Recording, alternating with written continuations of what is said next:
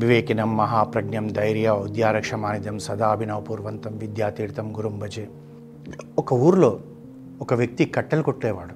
అడవిలోకి వెళ్ళి కట్టెలు కొట్టి తను ఎంత మోయగలుగుతాడో అవి తీసుకొచ్చి ఊర్లోకి వచ్చి కావలసిన వాళ్ళకి ఆ కలప అమ్మేసి ఆ రోజుకు కావలసిన జీవనోపాధి దానిపైనే ఆధారపడేవాడు. వచ్చిన నాలుగు డబ్బులు తీసుకొని ఇంటికి వెళ్ళి భార్యకి ఇచ్చేవాడు. ఆ భార్య ఆ రోజు కావాల్సిన సరుకులు కొని ఆ రోజు వాళ్ళకు ఒక భోజనానికి కావాల్సింది ఏమేమి ఉందో అవన్నీ తీసుకొచ్చి వాళ్ళు అలా భోంచేస్తూ సాగిపోయేవాళ్ళు. ఇతను పెద్దగా ఆశలు లేకుండే. ఎందుకంటే నా జీవితం ఇంతే నేను కట్టెలు కొట్టడమే. నేను రోజు కూడా అడవికి వెళ్ళి కట్టెలు కొడితే ఎన్ని ఒక మోపు తీయగలుగుతాను? ఈ మోపు అమ్ముకోవడం బ్రతకడం ఈ విధంగా ఉండేది. అయితే ఈ అడవిలోకి వెళ్తున్న సమయంలో తను ఒకసారి ఎప్పుడు కూడా ఒక చెట్టు కింద ఒక ఒక సాధువు లాంటి వ్యక్తి కూర్చొని ధ్యానం చేసుకుంటుండేవాడు. ఆ సాధువు ఇతన్ని చూసేవాడు ఇతను ఆ సాధువుని చూసేవాడు కానీ ఎప్పుడు పలకరించుకునేవాళ్ళు కాదు. ఇలా చెట్లు కొట్టుకొని వచ్చి తన జీవనాన్ని గడుపుతున్న ఇతన్ని ఒకరోజు ఆ సాధువు పిలిచి ఏమంటాడంటే ఇలా రానాయన నువ్వు ప్రతిరోజు ఈ కట్టెలు కొట్టి తీసుకెళ్తున్నావు కదా దీనివల్ల నీకు ప్రతిరోజు కూడా ఆ రోజుకు కావాల్సినంత సంపదనే వస్తుంది. నేను నీకు ఓ విషయం చెప్తాను. ఇలా తిన్నగా ముందుకు పో. ఒక కిలోమీటర్ దూరం పోయినాక ఎడం పక్కకు తిరిగితే అక్కడ బోలెడన్ని గంధం చెట్లు ఉన్నాయి ఆ గంధం చెట్టును నువ్వు కొట్టావనుకో ఒక్క రోజు కొట్టి తీసుకొస్తే నీకు ఏడు రోజులకు కావాల్సిన సంపద దొరుకుతుంది అంటాడు ఇతను అనుకుంటాడు ఈ అడవంతా నాకు తెలుసు నాకు తెలియకుండా ఉందా? ఇతను ఏంటిది ఇలా చెప్తున్నాడు? అని చెప్పి అతను అంగీకరించాడు. ఓ రెండు మూడు రోజుల తనలో తను ఎప్పుడు మదన పడుతున్నాడు. ఇతను వెళ్తుంటే వస్తుంటే మామూలు కట్టెలు తీసుకొని వస్తుంటే ఇతను సాధువు చూసి చిన్నగా నవ్వుతున్నాడు. అంటే ఇతను ఇతనికి నమ్మకం కుదరలేదనుకొని అతను నవ్వుతున్నాడు. ఇతనేమో సాధువు ఇలా నన్ను చూసి నవ్వుతున్నాడు. పోనీలే ఈరోజు ఒక రోజు నేను పోయి చూస్తాను ఏమవుతుందో అని చెప్పి ముందుకెళ్ళి ఆ కిలోమీటర్ దూరం పోయి ఎడం పక్కన తిరిగేటప్పటికి నిజంగా కూడా గంధం చెట్లు ఉన్నాయంట. ఆ గంధం చెట్లు కొట్టుకొని వచ్చేటప్పుడు వచ్చి ఆ సాధువు పాదాల మీద పడి స్వామి నన్ను క్షమించు. మీరు చెప్పింది అబద్ధం అనుకున్నాను కానీ నిజం జరిగింది.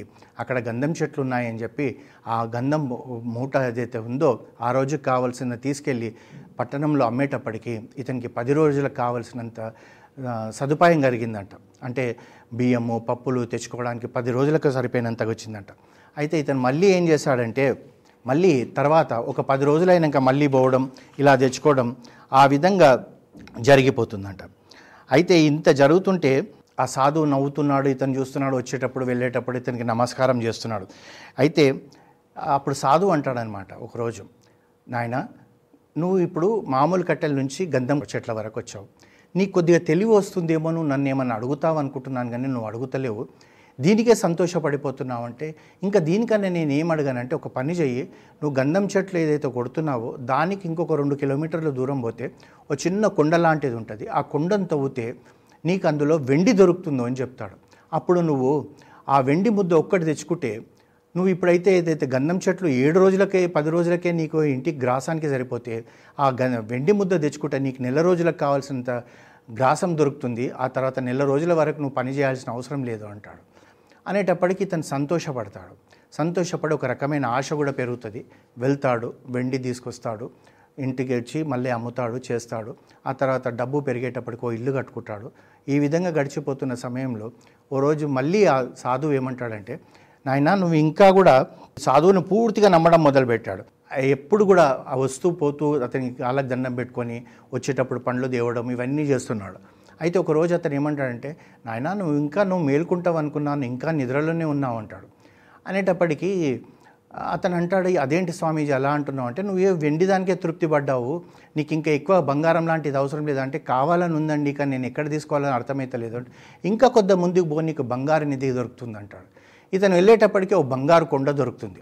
ఆ బంగారాన్ని దోచుకుంటాడు పెద్దగా బంగ్లా కట్టుకుంటాడు. ఆ తర్వాత ఈ మనిషికి డబ్బు పెరిగినా కొద్దీ అత్యాశ పెరుగుతుంది అత్యాశ పెరిగినా కొద్దీ మనశ్శాంతి కరువవుతుంది ఈ విధంగా ఉంటున్న సమయంలో అతను ఆ స్వామీజీని కొన్ని రోజులైనాక అడుగుతాడు దీని తర్వాత నాకు ఇంకేమన్నా దొరుకుతుందా? అని అంటాడు అనమాట ఎందుకు దొరకదు నాయన? ఇంకా కొద్దిగా ముందుకు పోనీకి వజ్రాలు దొరుకుతాయి అంటాడు అనేటప్పటికి తను వెళ్ళి తవ్వేటప్పటికి వజ్రాలు దొరుకుతాయి. ఆ వజ్రాలను తీసుకొచ్చి పట్టణంలో అమ్ముతాడు పెద్ద వ్యాపారస్తుడైపోతాడు.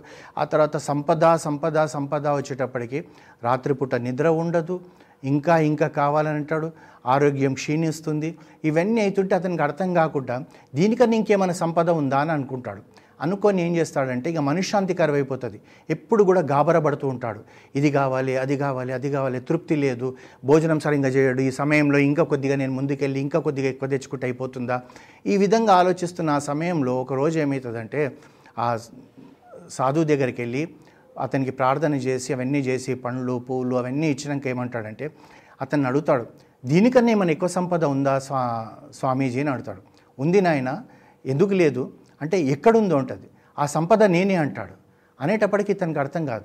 మీరేంటి ఇలా అంటున్నారు? సంపద మీరు అంటున్నారు సంపద మీ వల్ల ఇప్పుడు మార్కెట్లోకి వెళ్తే ఏం ఉపయోగం అంటే నిజమే నాయన నువ్వు ఒక్కసారి ఆలోచించు.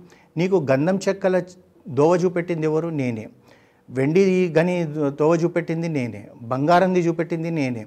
తర్వాత వజ్రాలు చూపెట్టింది నేనే. నీకు చూపెట్టకు బదులుగా ఆ సంపదను నేను తెచ్చుకోవాలన్న ఆశ నాకెందుకు కలగలే? ఎందుకంటే ఆ సంపదలో భౌతికమైన ఆనందం ఉంది కానీ ఆంతరిత్మకమైన ఆనందం లేదని నాకు తెలుసు. అందు గురించి నేను దానికి దూరం ఉన్నా. నువ్వు దానికి మరీ మరీ దగ్గర పోయి నువ్వు తృప్తి లేకుండా ఈ బాధపడుతున్నావు.